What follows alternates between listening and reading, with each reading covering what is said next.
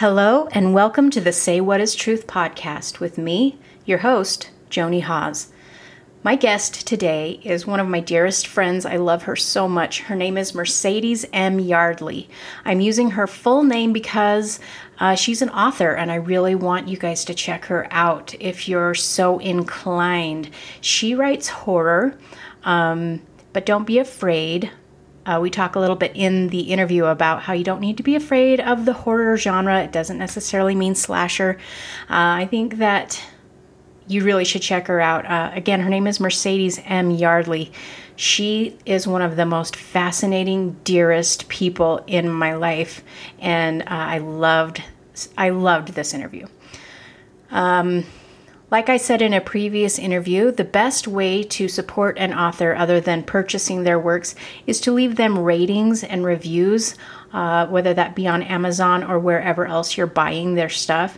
Anytime you leave a rating for someone, um, especially if it's a five star rating, that boosts their visibility. Um, there's a certain metric that Amazon uses, and when people get a certain amount of ratings and reviews, then um, it really gets the word out to other people. So I would encourage you to read Mercedes stuff, but even if you don't, uh, she is just a delightful person. She is one of my favorite people ever. She lives in Las Vegas. I live near Salt Lake, and so uh, I didn't know when I'd ever be able to get this interview, but I was lucky enough that she came into town for a writing conference, and I went and hung out with her. Um, forgive me for fangirling so hard at the beginning and sort of making sort of a clunky entrance. It's funny, we're very close friends, and yet I still um, got a little bit like starstruck about interviewing her. It was silly, but um, I really think that you will get. I, I can't imagine anyone not just being so fascinated by her story. So, without further ado, here's Mercedes.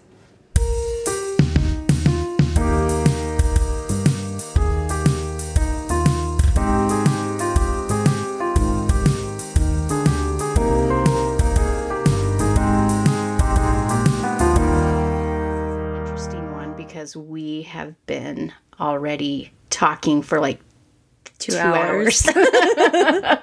and um, I I will admit I feel super awkward holding this big fat summer sausage microphone in my hand because we're sitting on a bed instead of no, at this, a table. This is professional. This works. super professional we're we're like under a weighted blanket. I keep offering you all these extra pillows. I'm like, hey, come in my room and record.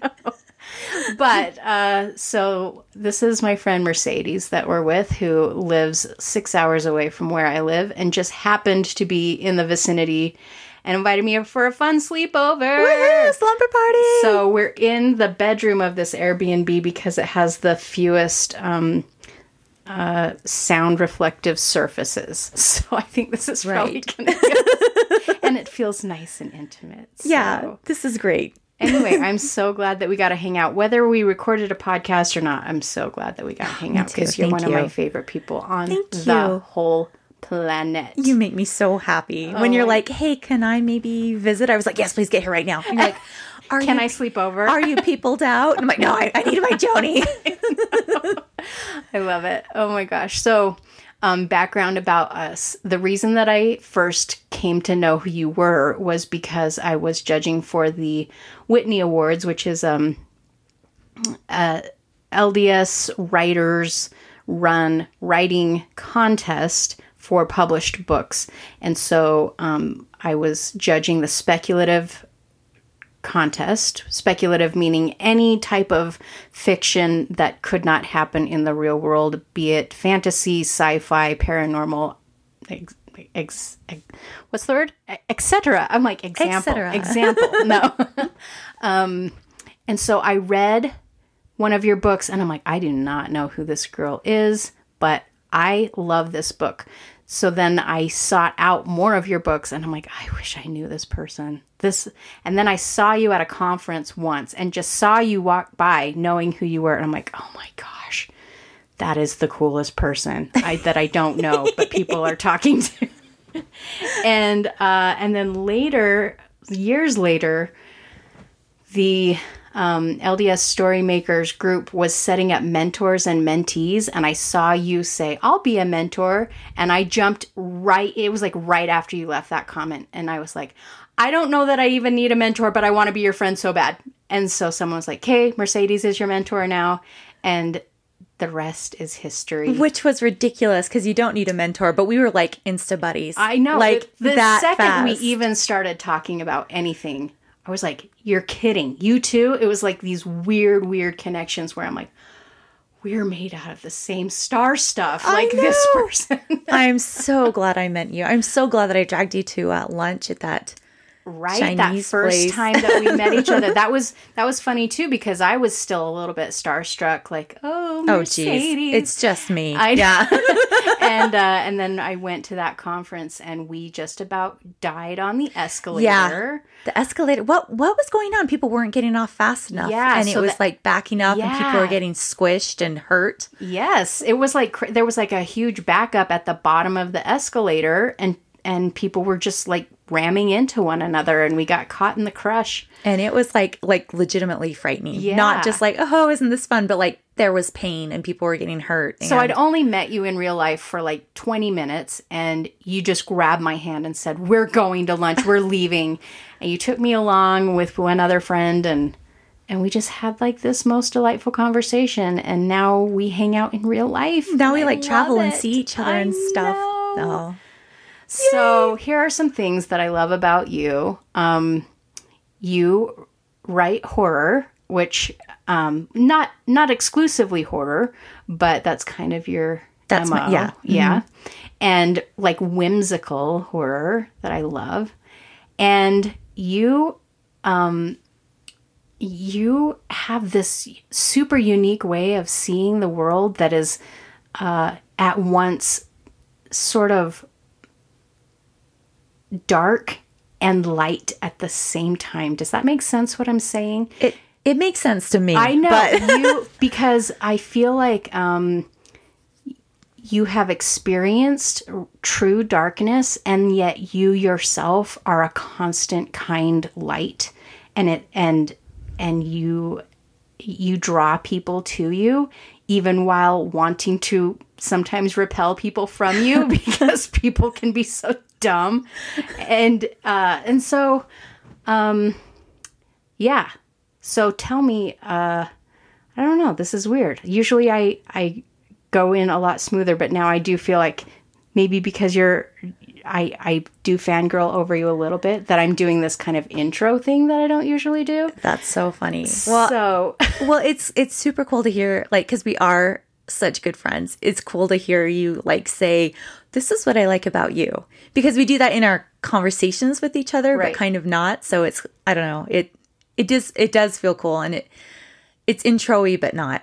But um, yeah, we i know that we've connected we've connected over writing but we we've connected over the fact that we both um, have dealt with depression and we Yeah. we know that that darkness um, and we've also connected over um, kind of being the black sheeple in the LDS church, Right. know, where we both are faithful and we both are believing, but sometimes have differing perspectives. Oh my gosh. So I just have to, for anyone listening, I, I have these podcasting microphones, which are normally sitting on a table, and we have disconnected them from their stands and we're just holding them like a person would hold a microphone.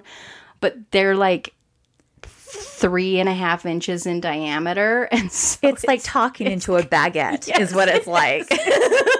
It's very awkward. and we made all the obscene jokes before we started. We'll just we'll just say that oh right my now. gosh, I think this is hilarious. But um yeah, so like I'm interested to know uh I feel like you've had very very interesting life experiences. In fact, sometimes when I'm hanging out with other people, I'll be like, "Oh my gosh, my friend Mercedes, she is like the most interesting person I've ever met." And I'm sure that I yeah, you're shaking your head because to you it's just your lived experience, but can you can you recognize why I would think that and Uh, say it's, that? It's stupid. It's stupid some of the things that have happened. My my mother, whom you know loves me more than anyone, will tell me like your life is a cartoon strip, your life is a comic strip, and if I didn't see it, I wouldn't believe it. Because we just have all these weird things that happen, like um the scorpion thing. I was Yeah. stung by a scorpion a couple years ago. Not just stung by a scorpion, but yeah, that then- wouldn't be enough. then allergic to it. yes, I as was not all people are. Yeah, I was I was barefoot in my kitchen doing dishes, which you know is supposed to be the thing you're supposed to do. and a scorpion stung me on the top of my toe, just like walked by and and um usually they're I mean, they're always bad, but usually you can elevate your feet or whatever and you're fine, but I ended up driving myself to the ER and I fell out of the car and they put me in a wheelchair and then they strapped me down and my body started moving. Like my legs started walking. Like i was strapped down on my back but my legs started moving like they were walking. And then my my i'm i'm showing joni like the rest of you can totally see. Like my wrist started twisting and then my eyes started moving and they realized that i had an allergy and um, I ended up having two vials of antivenin and woke up like the next day or later that day or something. They had, I totally had gone into seizures and yeah, and I'm still dealing with the effects like years later. Yeah. And yeah. It's done weird things with your eyes. Yeah, it kind of blew my eye out and my um, I have. It's it's lame, yeah. And then I then I hit my head right and got like a concussion, and then I couldn't remember. I still, and that was like a year ago. I still have problems like counting down backwards. Like if my- Really? yeah. Like Nina will be like, "Hey, mom, count me down from something," and I'll be like. 39, 37. And she's like, You forgot 38. And I'm like, Just stop it. I'm your mother. Just stop pointing out on my. But so, you know, dumb, stupid things. I mean, lame things. Yeah. Yeah. And uh, you're the mother of um, a disabled child. W- Is disabled the correct word to say? Or Yeah. Is, is that Yeah. You can say disabled, Okay. a child with disabilities. Okay. Yeah. Mm-hmm. who is, Thank by the way, so, so sweet? He loves Joni. if he could kiss Joni's face every day, for the, and he's 16 and he's oh. handsome and, he's like, scruffy mm, little Oh, I beard know. face. scruffy little beard. My husband shaves him every Sunday, so if you catch him on Sunday or Monday, you're good. And the rest of the week, you're like, no.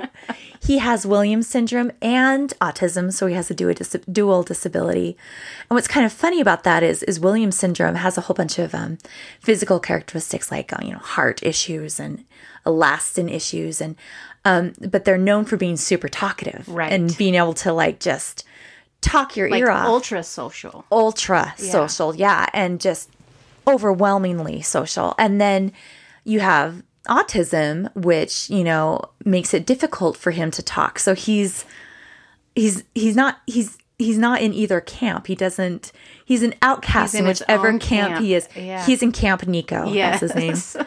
Camp Nico. Is he Oh still in his whispering phase? Oh yeah. he started whispering about two years ago, and he won't use his full voice, and we don't know why. But they are getting him at school his own Chromebook with type because he types well, with um text to talk, so he can like do do do do, and it will say what he wants. And I'm like, Nico, you can. You can talk. You can use your voice. You used to do that. I remember. And he's- Yeah. his voice is deep, like your son's voice is Right, deep. right. Like, but So when he types, um, is he able to express more complete thoughts than when he speaks? absolutely, absolutely. So he'll That is so fascinating to me It's to know that there's more going on in there, but there's a disconnect when Yes. it comes to vocalizing. like he'll he'll talk and he'll be like goldfish. I, I want goldfish. But he'll type like mom please get me the goldfish from on top of the fridge. Wow, it is like complete day and night and it's it's amazing. yeah and it, it's it's weird because it makes me wonder how much you know he's really absorbing and Mm-hmm. you know because we, people kind of tend to talk about him or to him or around him like he's not there and i'm like you know you need to you know you need to keep your keep it appropriate because you know Yeah. he's absorbing all sorts of I, stuff I watched a little documentary thing about a girl who was really severely autistic and was completely nonverbal, but could express herself very clearly in very articulate ways when she would type. And she would just say, like, it, there's just something about when when I want to get the sound out, it won't it won't come out, you know? that's you know, I had this friend in in in uh, college, and she would say, and she was very slow with typing and very slow with talking, but she would say, "I'm thinking at a level as fast as everybody else." But it's taking me so long. That would be so frustrating. right and everybody treated and she didn't have i mean she had that that problem speaking but she didn't have like any cognitive issues. And she's like it drives me crazy. The people treat me Right. like i have this like severe intellectual disability. She's like i just get the words out slowly. Mm-hmm. and you know she's like my brain's like bzzz, my brain's like paragraphs ahead of where my mouth is. And So I, I've heard you say that you um, you'll call it being accident prone, but honestly, out of every person I've ever known in my life, you seem to have the most miss like daily misfortune of anyone. that's like such a good way to put it. Like, um, I'm wondering, like, have you been cursed or um, you know. like what is your theory on why these things tend to happen? Um, and I'll, I'll give it i'll give examples. I'll get on facebook and you will say my car has broken down and the school called oh yeah and somebody's head is bleeding and i had a dentist appointment and you know the Right. anesthesia didn't take her like it's never just one no thing it's never it's never just one thing and I mean, I made up the anesthesia thing, but the car breaking down Yeah. and the school calling that happens Yeah. fairly frequently. yeah the but school- there's always some bizarre. I'm always like, what's happening in Mercedes' life today? And it would be funny if it weren't for the fact that you're actually living these things that it's real like all the time. You know, my my family always called it Murdoch Luck. Um, growing up, that was my maiden name, Murdoch Luck, and they would they'd just be like, "Oh, it's Murdoch Luck." But my aunt fully believes that we are cursed, and has given me. I think maybe So I it's not you, just you; it's your whole family. I have the worst of the family. Now, if I didn't know you so well, I would be like, okay, Um, She's making this She's up. doing something. She's drawing this. She's a drama queen or whatever. But no, these things are genuinely just weirdly happening to Yeah. you. Like the getting bitten by a scorpion in your kitchen or Yeah. like but it seems like it's a nonstop parade of things. What's Am I am I overgeneralizing? No, you're right. like, I hate to admit it because it makes me think about it, but you're right. And what's so funny is my husband is the golden boy, and um, nothing ever happens to him. He's like, "Oh, hey, I won a contest today," or "I won this drawing today," and I'm like, "Oh, well." Good for you. Like, you know, I'm upright and that is what we can I, expect I got today. injured today Several so times. Broke my toe. Yeah, like one time um I was holding a glass. I was just holding a glass and it shattered in my hand and I wasn't like squeezing it or anything and and I had like a whole a series of broken glass. We called it the the we were calling it like the 1000 um days of broken glass or something because every day there was something, you know, the back door shattered out. But I'm holding a drinking glass in my hand and just you know and just like broke and I'm I'm like "W- w- what? you know and luke comes home and is like i want a kayak or you know i'm like how can this be i wish we would cancel each other out but it but it, no no So I'm like, do you feel as though there really is like some kind of external force in your life or that you're just you just keep having some bad luck? I mean, and when I say luck, I don't even mean anything. I just mean chance. i i don't know i like to think that maybe it's a thing like job and i'm supposed to grow from the adversity um i wouldn't be surprised if there's some sort of negative cosmic power out there just because it seems to be so unrelenting. Um, but I don't know.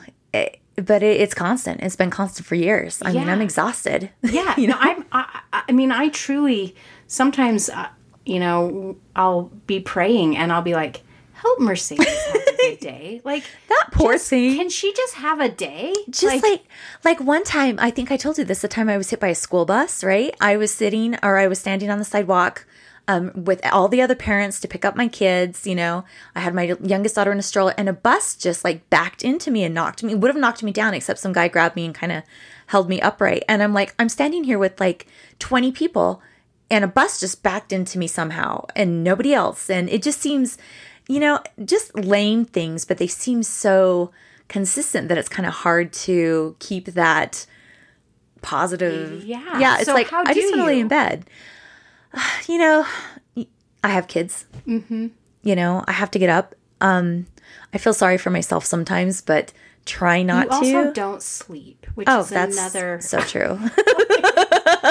like uh, if at any time Darren will be uh he'll wake up at two in the morning and see that I'm texting and he'll be like, "Are you texting Mercedes? Because you're the Yeah. only person that I would be texting at I know. two in the morning." you and I have some great conversations. Yeah, yeah. Um, like mean, how just- how do you um and also because you do have depression Yeah. like how do you stay functional Yeah, that's a good question. Um, f- sometimes I function at the very lowest level. Like right now, I'm kind of coming out of probably the worst depression I've had in a long time, and it's been probably six or seven grinding months. You know, you um, Joni actually came down and visited me, um, because I was so sad, and it she's like, getting really bad and I love that you just packed up and came. um take I, take one second and turn your gain down just a little bit just like like okay, like that. Is that better? yes thank you sorry if we were blasting I, I i'll get this i'll get this balance thing down I just I just have so much to say, and I have to say it loudly. So. anyway but yes you were having like um in december uh, i was i felt like i didn't feel like you were saying like someone please help me but i just it, it did feel like you were having a huge Yeah. string of just downer things happening over and over and that you were you weren't saying i'm overwhelmed but it looked overwhelming Well, and you know me well Yeah, enough. yeah. Yeah, yeah. And I love that you were just like, "Hey, I'm going to come come down." And that gave me something to look forward to and you sat with me while we, you know, wrote and and brainstormed ideas and you know, because that's what I that's what I do. That's I write, and you know. right. And you know for me writing is very much a um just it is very hobby. I don't have deadlines that loom. I can write when i want or not write. I don't rely on it for income. And um, you are a point in your career where you will have people request will you please join this project Right. will you do this and then you um, and not only that you do editing and you do a lot of different things where there are deadlines that people Right. expect from you and, so and so you can let someone down, you right, know. right and you Yeah. have you have an agent who's like um so would really love to have a novel When's Yes. I'm sure she would. Hi, Italia. So, um, you know, I have the luxury of if I don't feel like it, I don't have to. But I could, I could see that you were that that pressure was also mounting, and I, yeah. I felt for you Thank because you. I do know that, um, the pressure to be creative can be Yeah. so difficult, especially when you're in a spiral. Like, it's it's one thing to say I I must put one foot in front of the other and another to say I must be brilliant. Yeah, I must create. like I can get up. I can get up because I have to get up. I have, you know, 3 kids and I have to get my kids to school and I have to get them fed and I have to make sure that they feel loved and I can do those things. And that's hard enough. But it's like, okay, now draw out of this dry well Right. and create something that will move people. And it's it's hard. I mean, it's it's hard to write and create when you're in, a, in such a deep depression. And I um I get it badly. I'm I'm I'm suicidal almost all of the time.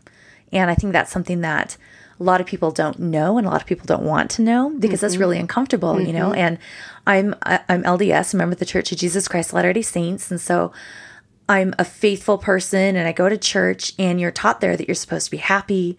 It's the plan of happiness. Serve others and you'll be happy. And it was really devastating for me to be like, I'm trying to do all the things I'm supposed to be doing. I'm praying, you know, pray the depression away exercise the depression away. Think positive thoughts, Joni, and the Count depression will go away. blessings. Just count, your blessings. you have Don't so be many. Mm-hmm. ungrateful. And I'm doing all those things and I'm still sad. So what is wrong with me? Why why am I not doing this right? And how am I screwing this up? And seeing how my depression's affecting my kids is the worst. My husband is an adult and can take care of himself. And he hates to see me sad, but it's not like my little daughter that made me a card that says, I know you're always sick and sad. I love you, mom. And I'm like, she shouldn't have to know that. Or my 12 year old saying, Mom, how many days have you worn those pajamas in a row?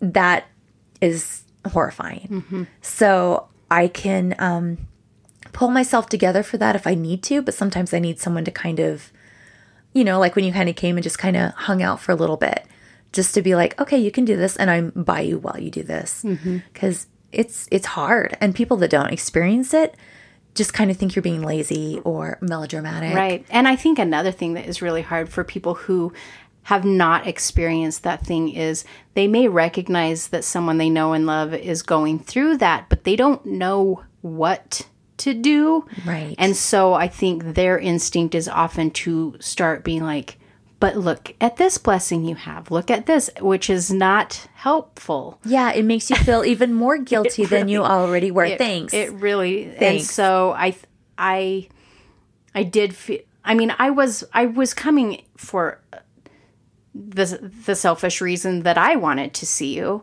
but it felt like a good excuse that I'm like she looks like she's drowning, so if I can just I can't save her from drow- drowning, but I can maybe hold her hand while she's drowning. which was exactly what I needed. Because for me, like when you're feeling depressed, you feel so unlovable. Mm-hmm. How can you love me when I'm like this? How can you love me when I hate everything about myself? I'm failing at everything. I'm making dinners, but they're like, you know, barely scraping by sort of dinners. And I don't know why this is. I don't know if it's like a a female thing or something that we've been taught or an American thing, but I've always felt like I have to earn my love. Mm-hmm. You know, like I have to make myself useful and you will love me because of the things I can provide. I love other people as they are, but for me, I have to earn your love. And so I'll be really, really depressed and I'll cry to my husband and say, like, I don't know why you haven't walked away from me yet. I can't. I'm not functioning. I can't do anything. And he's like, I just love you. You don't have to earn my love. And to, you know, to me, that's the magic thing for him to say, I love you as this weird, sobby mess. And this isn't you. This is depression. This isn't Mercedes. Right. This is the, the depression talking. And Mercedes is in there, and you're not one and the same. which I think uh, that for me was my absolute turning point in my depression because I've I've dealt with it my entire adult life. I can recognize that the symptoms first started coming on when I was about 15, 16. same here. But um, it wasn't until, uh, geez, well, I, I didn't even have a diagnosis until I was 24. So until then, I just thought I sucked at life. Right. Like I didn't know that there was anything different about me. All I knew is that other people were functioning and I was crying all the time and the simplest tasks felt impossible. Absolutely. And I hated myself. Possible. Yeah. But even after I had a diagnosis, it took me a really long time to be able to recognize um, that I am not depression and depression is not me. It is a thing that I experience, but those feelings aren't who I am, which is very difficult because when you're in the depths of it, they feel like the truest thing there can be. right. And so to be able to cognitively separate yourself from that can be a huge hurdle. And then to have to do it repeatedly, day after day, month, Right. year, uh, just- decade, you know? wears you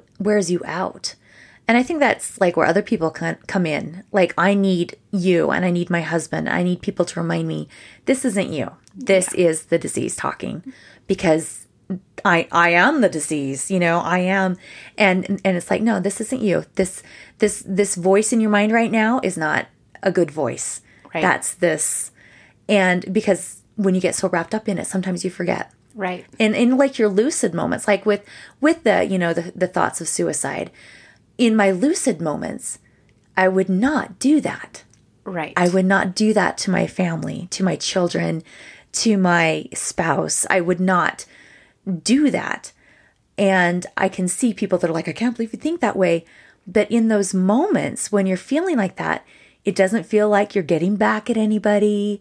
It doesn't feel like, okay, I'm going to selfishly take my life. right. It, It feels like you're doing someone a favor. the best favor you could possibly do for them. Yeah. You're like, I'm going to remove myself from this equation so that my spouse can marry someone who oh is Oh my happy. That's how that's how I know that that's what it is.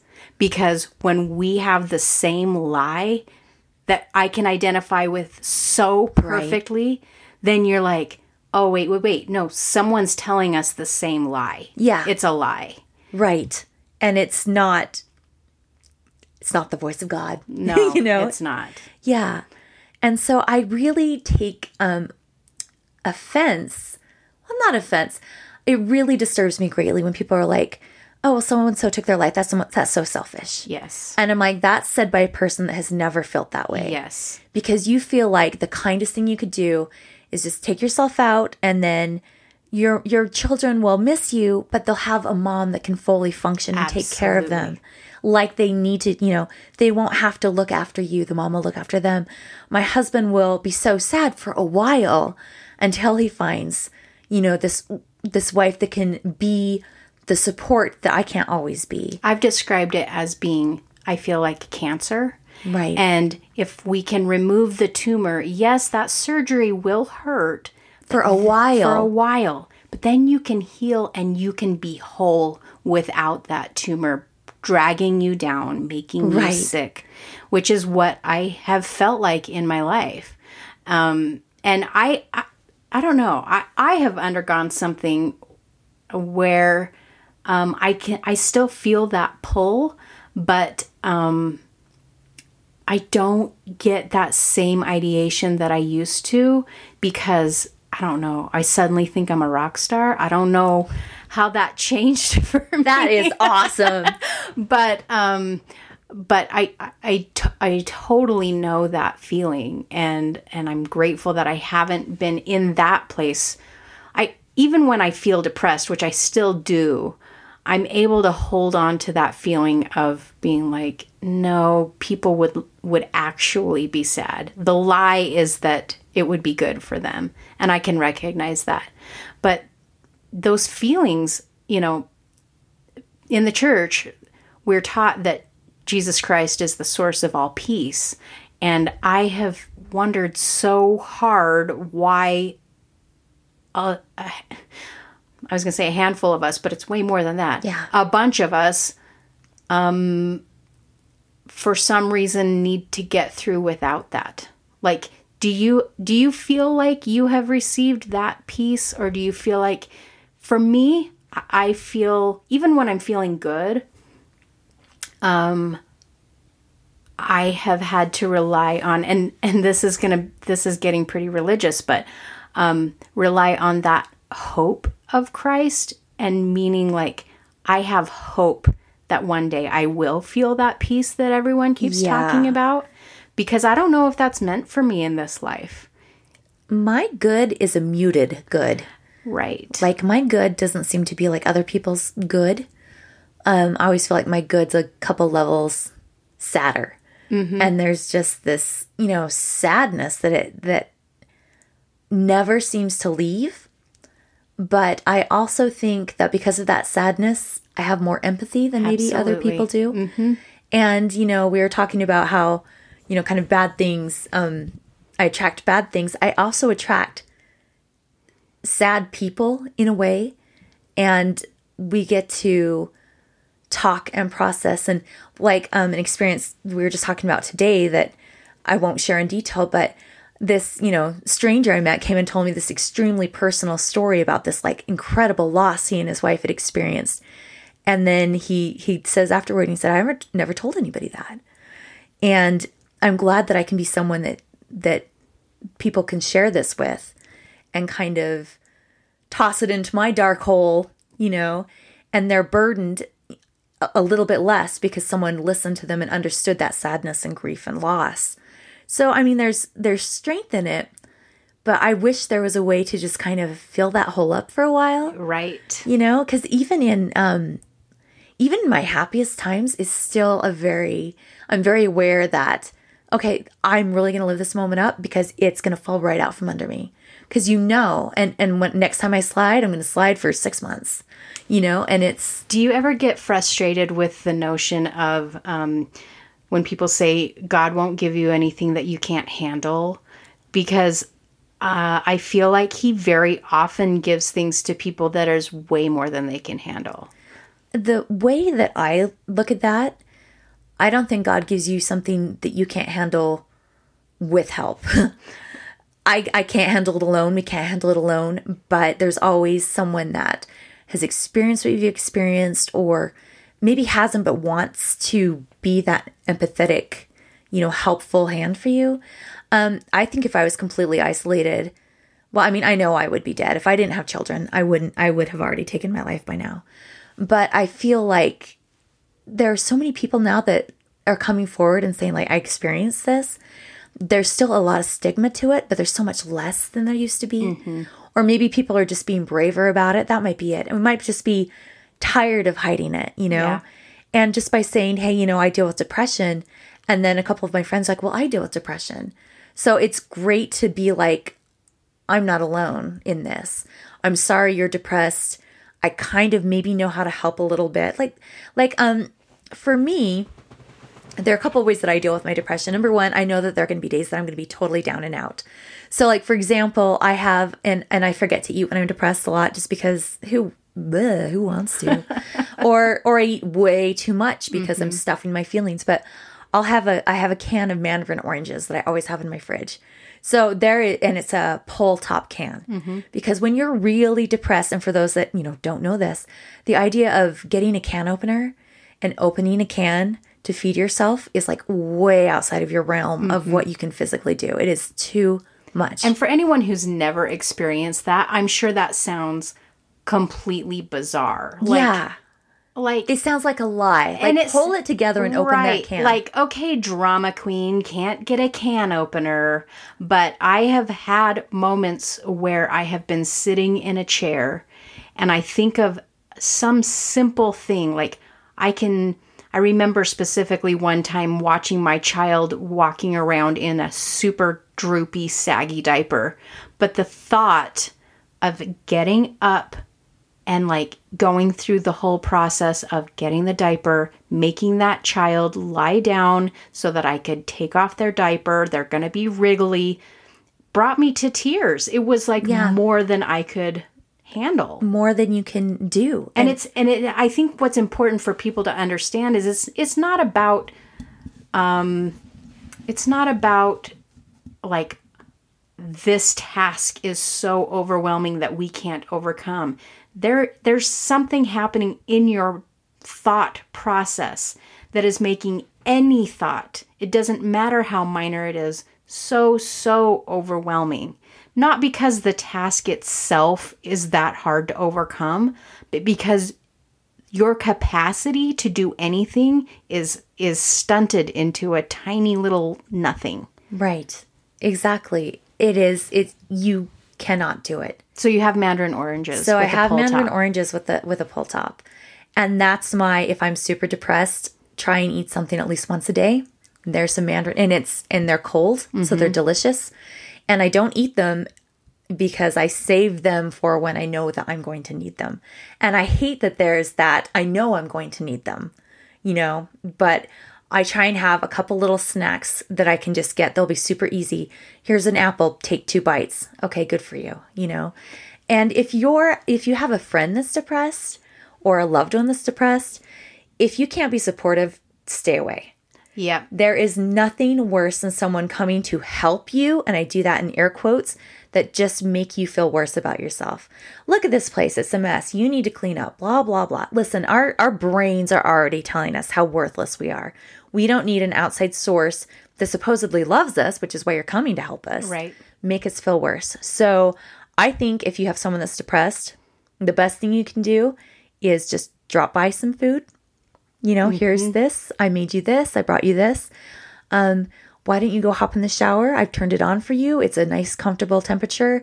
I will wash your sheets while you're in the shower. Absolutely. The, I feel like one of the very worst things that you can say to uh, someone just in the depths of a of a depressive spiral is, "What can I do for you Because you, can't- are yeah. forcing them to try to make a decision about something when they cannot even function. Right. The very best thing to do is just like you said, I have turned on a shower for you. You don't even have to worry about setting the temperature. Just go take a shower. Yeah. I have brought you this food. I have done this thing for you. I'm I am wiping your countertop right now. You did not ask me to wipe your countertop. I'm just wiping your Right. countertop. So That is love. Show me that you love me when I'm unlovable. Yeah. When I can't get in that shower, when I can't, you know, make my own bed. I've done this for you. I'll I'll I'll do this for you. And if you turn on a shower for a depressed person and they say, I can't do it, then you say, that's okay too. Yeah, exactly. Because maybe just the act of washing their hair is more than they can than they can do Yeah. that day. And if you're depressed, you don't have to wash your hair if you can't. If you want to get in and if you can get in and sluice off and then wrap up in a fluffy towel, that's enough. Okay, so thinking about what you have to do. This is this is what I often think about about you. I have been in your home with you with your children and I have seen the way that Nico comes up to you and he asks you what time are we doing this? When are we doing this? Mom, this question. Mom, give me kisses. Mom, whisper, tell me a secret. Mom, mom, mom, mom, mom, mom, mom. And all kids are mom, mom, mom, mom, but his is extra. Yeah. And he's in your face and he wants the Right. I am, butterfly I am kisses. his comfort item. Right. Yeah. How do you do that when you can't do anything? I do it. I do it. I do it to the expense of feeding myself and the expense of sleeping. And it's hard. Um, but I, I, I do it to a lesser degree sometimes. Like I'll make appointments to talk with him. If he wants kisses, I can say, we'll do kisses at three because I can't do kisses at one and 1.30 and 1.45. And I can do kisses at Then three. he's asking when three o'clock is Yes. all the time. Yes. she knows my son. Yes, you know him. But how can I not? You I just know. you just, do. Yep. And that is one of the reasons why I think you are one of the most beautiful souls that I know Thank you. because you just do. you just do. And um, I, I have said many times, um, you know, I, I, I tend to come in contact a lot with people for whom going to church is difficult because there have been many times in my life where going to church is difficult. Um, it can be painful when you're not fitting right in with the mainstream for whatever reason. And going to church can be a painful thing. And I have known people who've placed a lot of guilt on themselves for not loving to go to church because they think if I'm doing the right thing for the wrong reason, then it doesn't count. And I say to them, if you have a child and you say to both, you have two children, and you say to both children, I need you to read this book. One of them loves to read, and one of them hates to read. But they both read the book. Which one are you more proud of? The one for whom it was easy, or the one who did it even though it was hard? And so when I see people doing, just doing the thing, when I know that it may be a, an outwardly simple thing, but they, I know that they are holding on by their fingernails. I honor those people and I honor you because I see you do that a lot, even from afar. Thank you. So I just love you. I, love your I you face. too. We're having a major love fest I over here and just letting people be. oh man. So um just because I think it's interesting and I think other people would think it's interesting and and it could be helpful too. Um, would you mind sharing your experience about um, your pregnancy with your triplets? Yeah. So um, I finally, um, when I was in my 30s, decided that um, I was going to ask for antidepressants, mm-hmm. and that was a huge step because that that was giving up. I couldn't muscle Man, through it on my own. I can't believe you lasted that long without them. Oh, you know, there's there was a lot there was a lot of pressure, and I had a lot of pressure from my um, husband's family too. And they didn't believe in antidepressants, and it, Oh, you were getting pressure from them not to take them. Yeah. I was wondering because I'm thinking, why why do people I was resistant for a long time too. I thought that somehow it made me Weak. Deficient. Yeah. Yeah. Well, and that's what I'd always uh, that's what I always been taught. You know, pray harder, Joni. Right. And and that's what I you know, pray harder, work harder, exercise more, think better thoughts. And I'm like, I'm doing everything I can, and I am just, I am just drowning. So I finally went and I talked to my doctor, and I didn't really like my doctor, but she put me on some meds, and and uh, I was on those for a little bit, and then I found out I was pregnant with triplets a little bit later, and that was that was something. Yeah. Um, so we, not not like fertility drugs or anything like that. No, Naturally pregnant no, with triplets. we were actually on, you know, birth control and uh so we had, you know, this this um 8-year-old with special needs Mm-hmm. and then I had a 4-year-old who was having seizures at the time. Oh, gee. And then, you know, congratulations, we're pregnant. And I'm like, "Okay, we can do this. We can do this." And they're like, "And it's twins." And we're like, "Okay, we can do that." Right? And then there's triplets. And my husband, I remember him because he was holding my my tiny daughter at the time, sat down on the floor of the room of the ultrasound. He just like I just, I just sat right down on the floor for a minute. It's like I'm just gonna sit right here. And um, we were really excited, but really overwhelmed. Yeah. But I also remember, well, this explains why I'm so hungry all of the time. There are four people in my body. and it was like, you know, possession of the best kind. But like, it was, you know, and then I found out later that um, two of the twins, the twins were in like one sack, and then Lilia was in a separate sack. Two of the twins had something called Alobar holoprosencephaly, which is this huge words that mean that they had one third of their brains. Um, it was very small. There was water on the brain, um, a whole bunch of physical deformities, and one of them passed away. And How um, far along were you when that first one passed away? fa- fairly early, I would say maybe four months. Okay. That's that's still I mean, I was super attached. Yeah, yeah. But um, uh, and and the concern was that the other one, uh, the one that passed away first was Daisy. Um, the second one, Seja.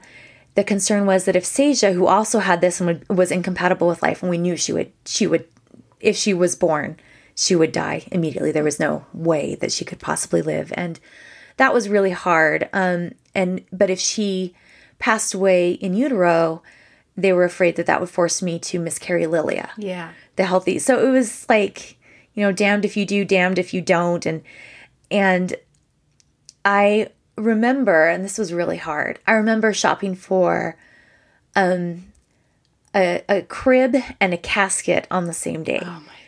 And how difficult that was to be like, I'm so excited for my babies to be born so I can meet them.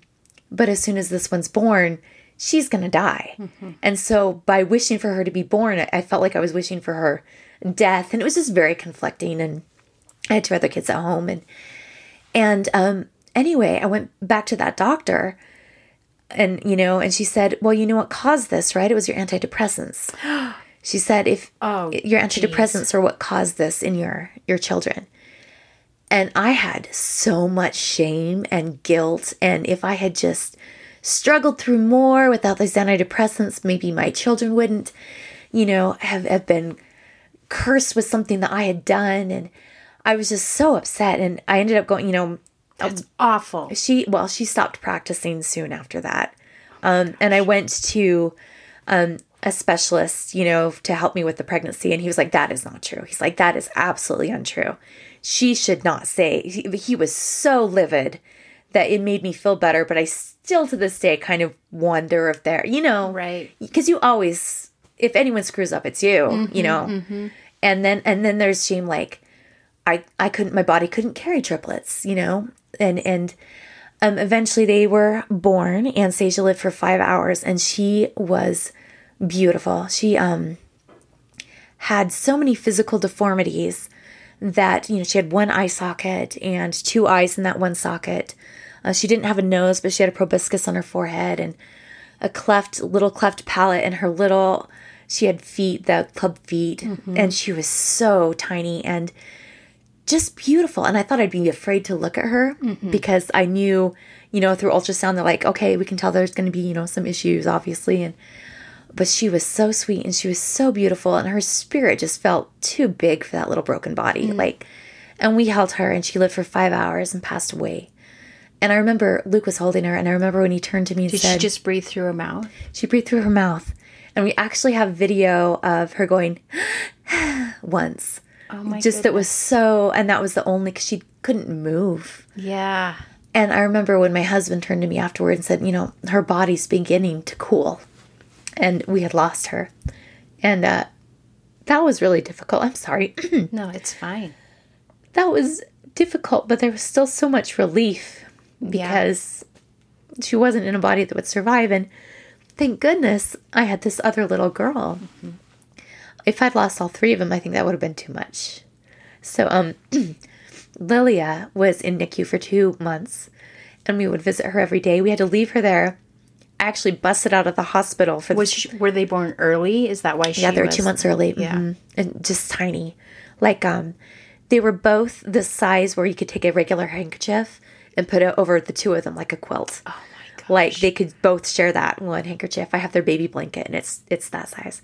And I had to bust out of the hospital because they wouldn't let me out um because I wasn't doing very well to go to the funeral. Oh my god. I'm like, I'm sorry, I'm going zoom. And then, you know, we came back and checked on Lil and it was just difficult to to bury one and then drive two hours. Well, it was four hours back, four hours back and uh take turns in NICU and and she's eight now. She's healthy healthy and happy and talks about her sisters all the time. That's, you know. I think that's so beautiful that she Yeah. she knows about them and feels connected to them. Yeah.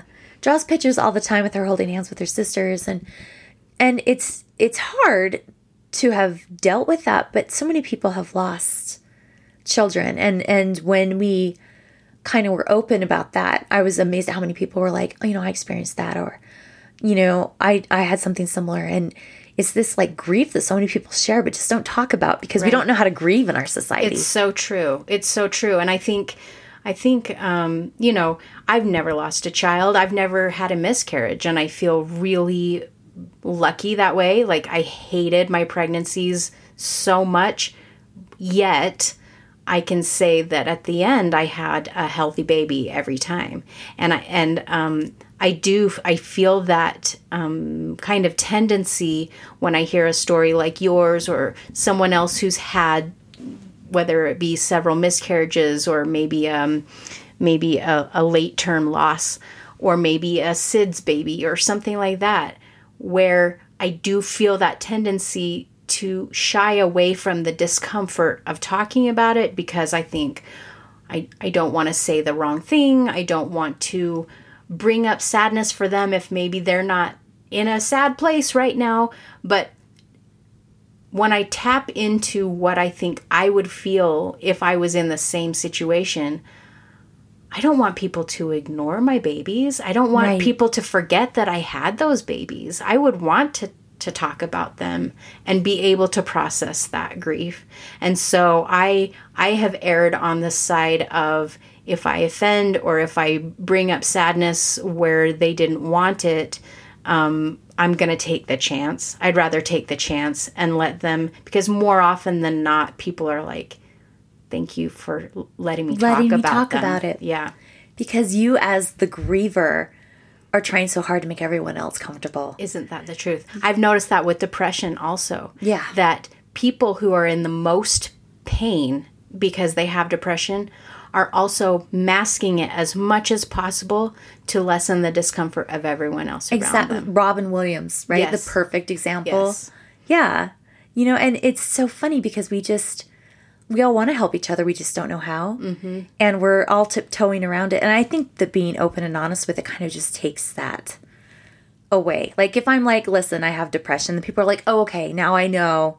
And kind of know what to expect a little bit. Or, And and uh, do you find like I have found more than you would expect people being like, oh, me too. Oh yeah. You know, like Way this, more it's, than I would It's expect. almost like um, it's like putting on a badge, and then everyone feels like they can take their badge out too. Right, exactly. And it's more comfortable. Like, um, I was talking to somebody today and he's like, you know, and then I kind of started having trouble with my mental issues. And I was like, I love that you feel that you can say that and that I can be a person that you can say that to and not be like, uh, you know, like just admitting that every now and then, geez, we're not perfect, you know. And I'm also interested, and I was really reading a really good article. I'll have to send you sometime, Joni, about. I'm interested why so many people have depression now, Right. what it is, and I think And anxiety. yes, Yeah. and I was reading this article that talked about, you know, because before we were focusing on we're working hard to get through the day and we're doing physical labor and we're doing all these things. And now we have so many things done for us that we have time to worry. And we also are so interconnected, like with social media, that we're tuned into everything and like our brains aren't meant to process. process exactly i i really think as um as especially my children deal with anxiety and Oh, yeah. they have a lot of friends who deal with anxiety as well and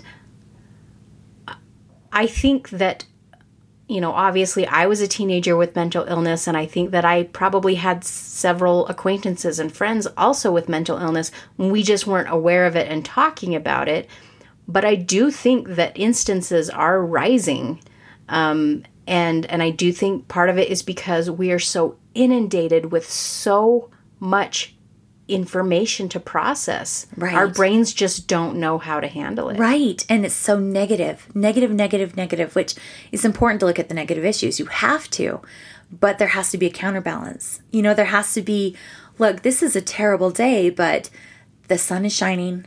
Let's enjoy that for a minute, you know? And I really try and do that with my kids. Like, I'll point out, and this has helped me a lot, I'll point out a really good moment.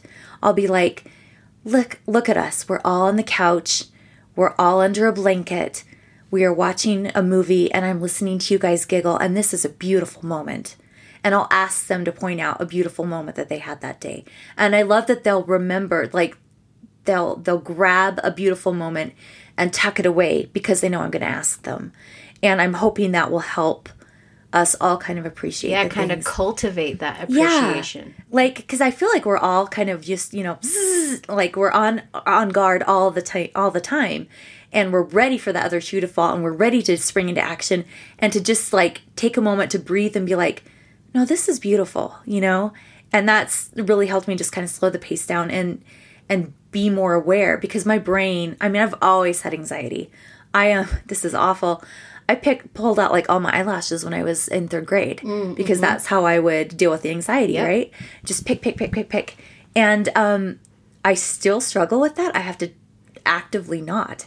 And i find that when i get you know in those kind of loops I'll have to pull out that moment. And it used to be like my marsh cat. I had this beautiful cat that would come and sit on my lap and petting him. That was a beautiful moment. Or, you know, snuggling with the kids. Or you hear a, a bird that sounds, you know, super goofy, you know, and uh, by actively, you know, we have this one bird around our house and it's a dip and it does it in the middle of the night too. It's midnight and it's all like Just to be clear, this isn't not a pet bird. It's No, just no, a some- bird that lives near your house. It's a random stupid bird that lives in our backyard, I think, maybe. And it is like, you know, it's midnight and all the other, you know, normal birds are asleep and it's out there like and it's like the weirdest little call. It's and I've taken video of it and I'm like, stupid bird, and it like, you know, back at me a little bit. But I mean, that's a beautiful I'm fond of that little dip. You know, and and by by finding and actively looking, it helps me as because I do believe you find what you're looking for, you know. So if you're looking for those negative moments, oh, they're going to be there. You know, and by actively looking for those positive moments, you know, that's what we're fighting for. That's what we're doing. Absolutely. You know? In fact, at the end of um, every episode of the podcast, I do a, I, I, after the interview is over, I do a bright spot moment where I just f- talk about one of those things in my life because Awesome. I, I also feel like I need to re, like notice and tuck them away because sometimes you need a cache of them when you're running low in your memory bank where you can be like no i i remember feeling joy. I remember feeling gratitude and beauty and any number of those things. And and it's a lot easier for me if i have banked specific examples of those things. Right. because sometimes when my mind is searching for them if i haven't set aside like an index card in my brain about no this was something i loved and appreciated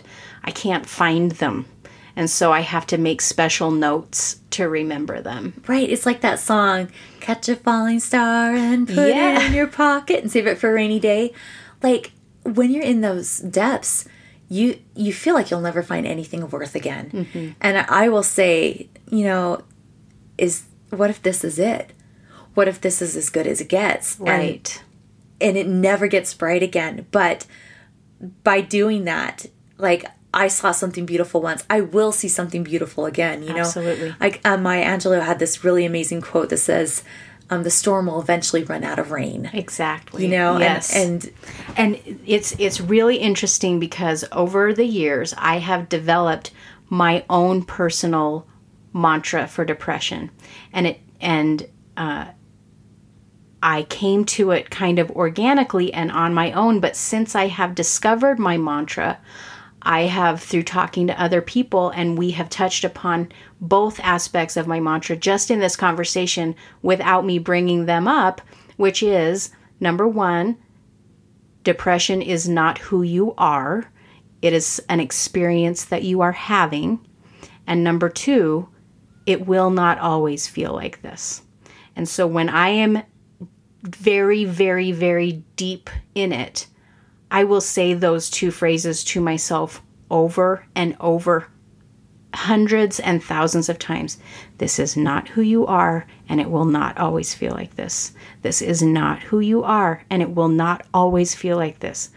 And through talking to other people and listening to other people talk about depression, I have found that that those are the two main points that people keep returning to in a in ways that can be lastingly helpful. And so it reinforces to me that I that I've really hit upon it because even just now we've been talking about how it's it we remember that we have felt good in the past and there is hope to feel good again.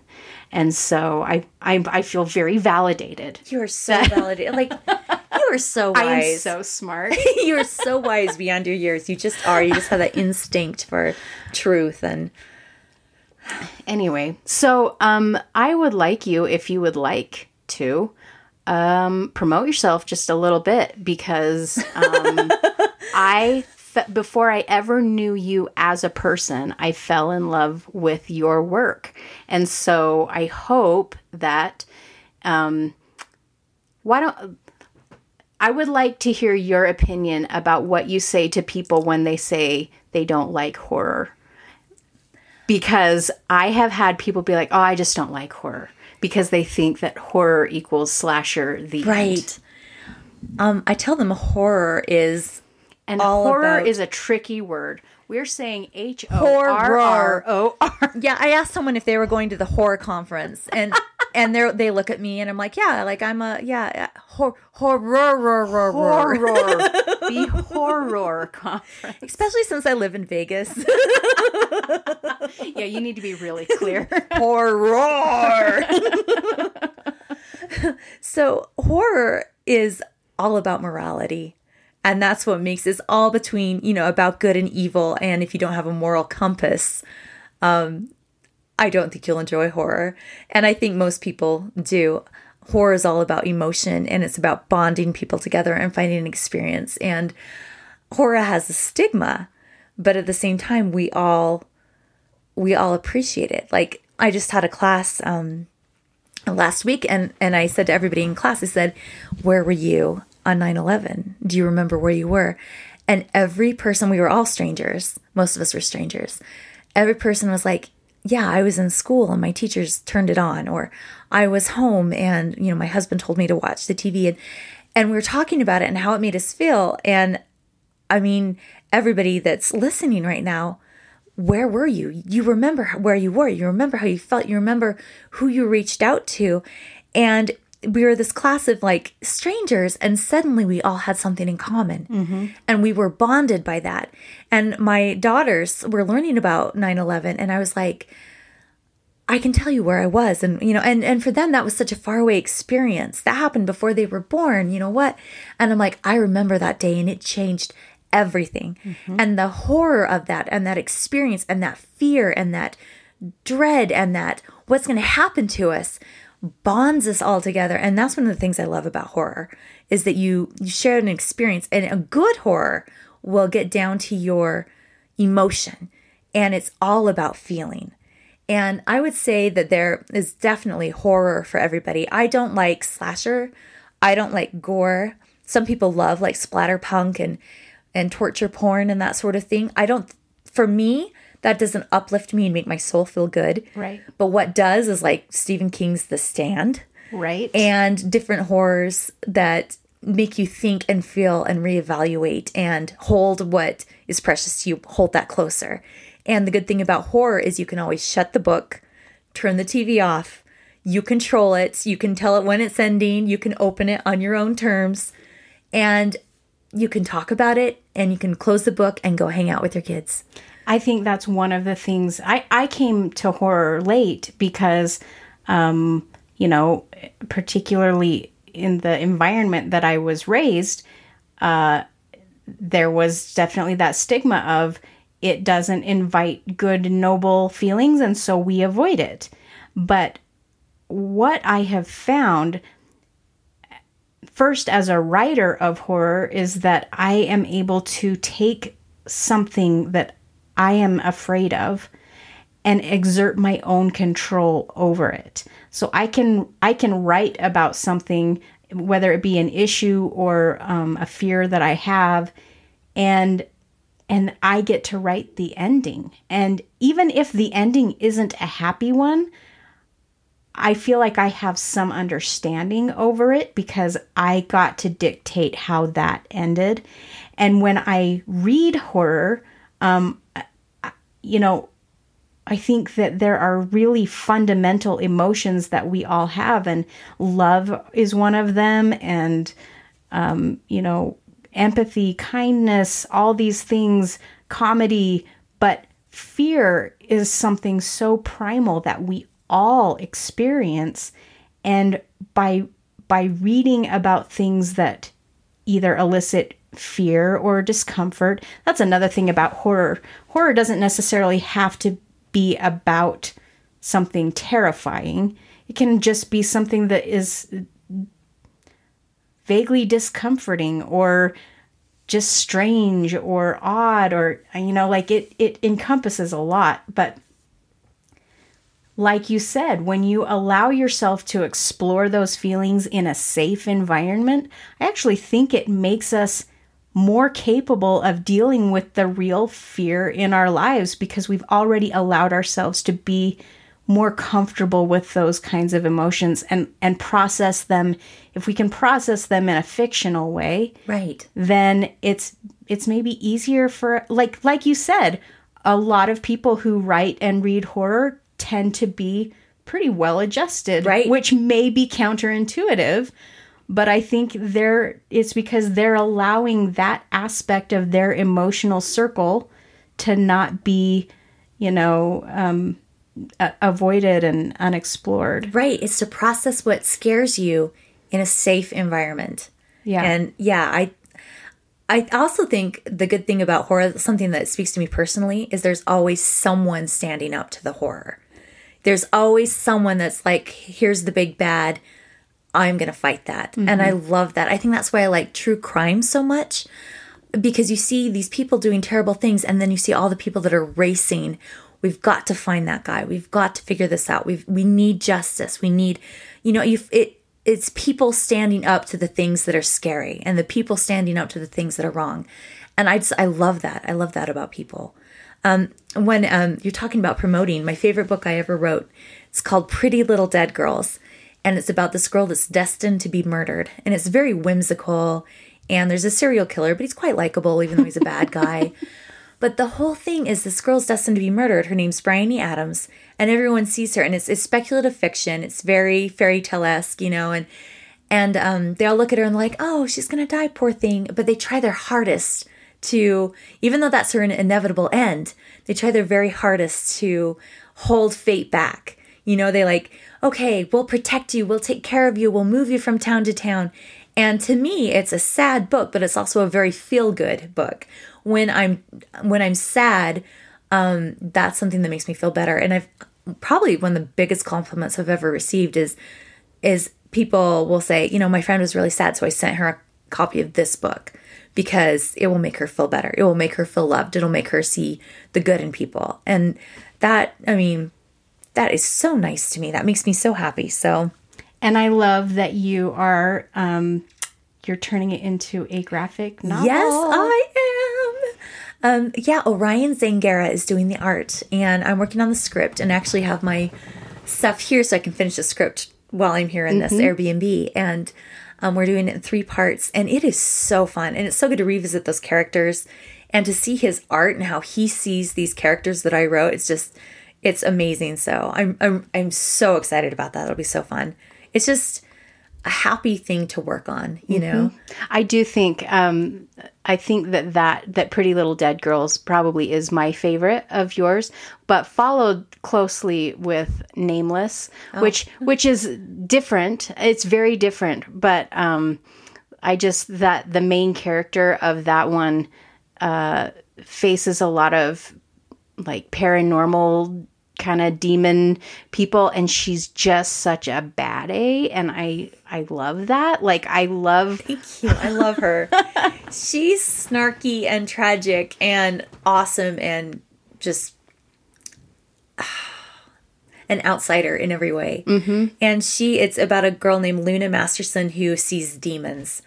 And she sees them everywhere and her brother thinks she's crazy and she's she meets a guy named Reed Taylor who can see angels, and she's like, "How is this fair? That you see these beautiful beings of light, and I see these like horrific demons?" And he's like, you know, he had like is a recovering like heroin addict because he's like, I'm not worthy to see these beings of light, and when I see how wonderful and light they are, I see how awful I am, and right. so it just sends. I loved this. those themes that you that you explored there. In fact, I, I, think that that was actually the first book. I think I judged that, and so that was the first experience that I had with you. And I'm like, I do not know who this chick is, but I need to know this person. But at that point, I didn't even know that there was a there was an avenue for me to actually know you because there are so many authors that I read, and I think, what a cool i bet this person is so cool and then then that's as far as it goes you know so i feel so lucky and now here we are I with know, my with my blanket i know we're just sitting on the same bed it's just you amazing. could totally murder me and nobody. I could. Oh, I took my earrings off. I was wearing little knife earrings earlier. The there. well, um, thank you so much for having this conversation with oh, me. Oh, this is and a pleasure. I just adore you. You know, I adore you, and uh, I I look forward to many many years of friendship ahead. But I I really do feel like when when God was like making people he took the same stuff and and we were made in the molds right next to each other. I know we were we were holding hands when true. we were made. I would also like to point out that I wrote a story called Beautiful Legions that has Joni as a main character.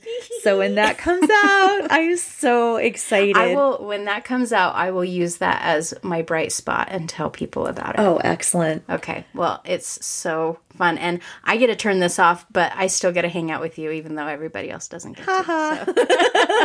the end. Bye everybody. and now it's time for a bright spot. Oh, my bright spot today comes from Mercedes. She told me about this thing while we were hanging out uh, during the interlude between this episode and now. And it's a podcast that is also a musical. It is a fiction podcast, and it's unlike anything I've ever really heard before. It's called 36 Questions. It's I can't remember if it's three or four episodes, but it's a limited episode run and it tells a fictional story of two people and how they reconcile a pretty big problem in their marriage.